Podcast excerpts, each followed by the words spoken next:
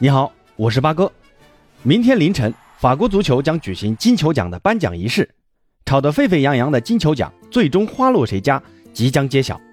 但这两天，通过国内外的媒体不断放出的消息看出，梅西将大概率获得今年的金球奖，而缺少了梅西的巴萨客场三比一战胜比利亚雷亚尔队，终于收获本赛季首个客场胜利。那今天这期节目就来聊聊梅西获得个人第七座金球奖。有哪些依据？和哈维执教下的巴萨的那些事儿。那先聊聊梅西拿金球奖的事儿。首先呢，就是法国极具权威的《队报》在他的官方网站直接放出了一张梅西手捧金球奖奖杯的照片。要知道，《队报》作为法国的知名体育性报纸，在这个时间点放出梅西金球的图片，看来也是收到了巴黎当地的信息。毕竟同为法国媒体，提前知道一些信息也是再正常不过的。考虑到这时候发梅西金球奖的图片，要是真在颁奖典礼上是莱万得奖了，那队报显然是会被打脸。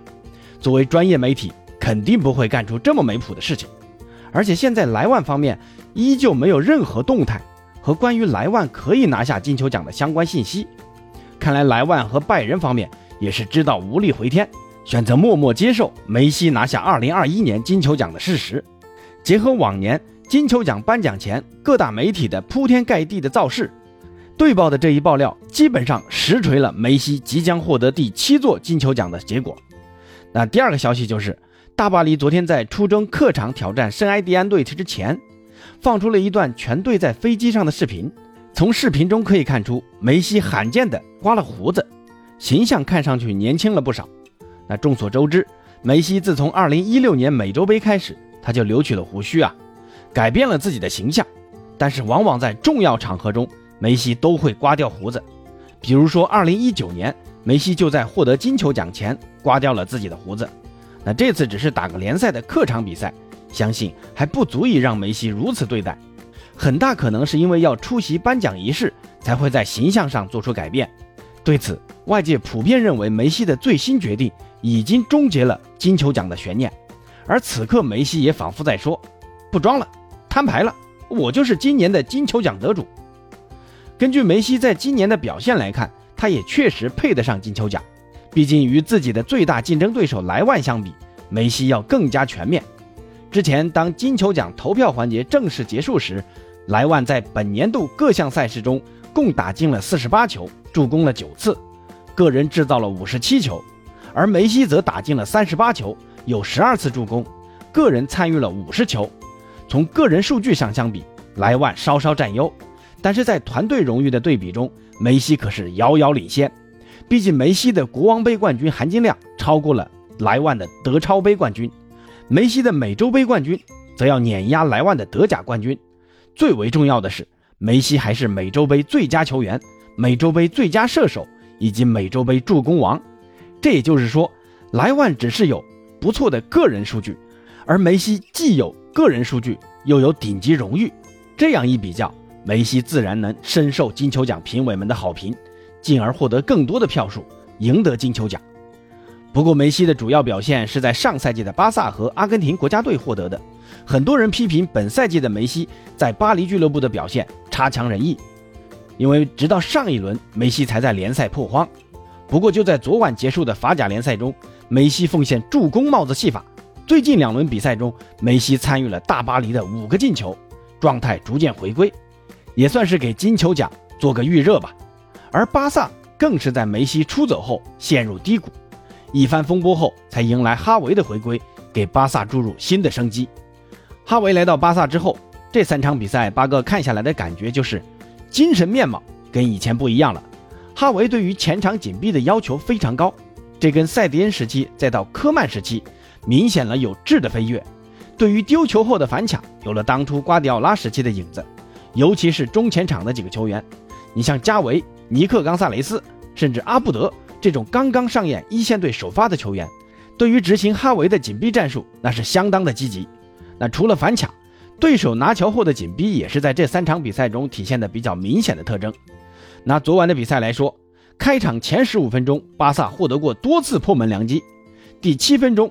德佩获得的那个单刀，就是来自于中场附近的紧逼。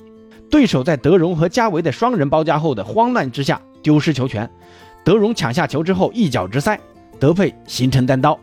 虽然德佩最终没进，但起码看得出紧逼战术还是能收到不错的效果。如果巴萨的前锋们把握机会的能力再强一点，巴萨可能上半场就已经三比零领先了。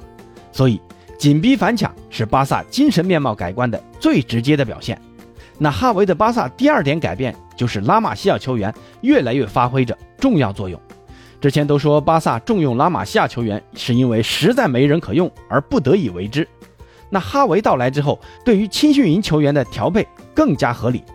那比如加维的位置前提从左中场提至左边锋。那这几场比赛加维在新位置上攻守俱佳，既有连续两场比赛击中门柱差点得分，同时也在防守端积极参与回防。另外，右边锋阿布德的使用也是让人眼前一亮。这场在右路的多次个人突破，创造了不小的威胁。当然，哈维执教后的最大改观就是巴萨传统的传控打法的回归。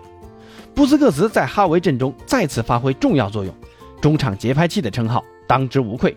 而德容似乎也慢慢找回之前的状态，比赛中多次出现之前少有的直塞球，能直接穿透对手防线，而且。巴萨如今的阵地进攻也是极为的有耐心，通过积极的传导，耐心的寻找机会。说了这么多巴萨好的，哈维的巴萨当然也有不足，比如锋线最后一击的能力偏弱。德佩昨天虽然打进一粒进球，但昨晚的比赛也多次浪费好机会。登贝莱的回归尚未完全发挥功效，所以巴萨在东窗还需要买一个好前锋啊。目前听说跟曼城的费兰托雷斯在眉来眼去。不过曼城的要价不低，巴萨估计也只能望洋兴叹了，反倒是去租借曼联的卡瓦尼或者马夏尔更为现实吧。除了锋线终结能力弱以外，巴萨的后防线还不够稳，尤其是右路防线。哈维这几场用了明格萨、阿劳霍、加西亚来打右路，明格萨已经证明了不堪大用，加西亚一到右路就是个大漏勺。那这场比赛需要右边锋阿布德不断的回撤协防，才没出大乱子。只有阿劳霍在客串右中卫勉强合格，所以哈维接下来得好好想想右路的防守该如何调整。不过好在德斯特很快就能上了，而且明年一月份之后阿尔维斯也能上场，到时巴萨的右路可以说是安枕无忧了。那好，今天呢就先聊到这儿。关于梅西拿金球奖，您又有什么想说的？可以在评论区留言。咱们下期节目再见。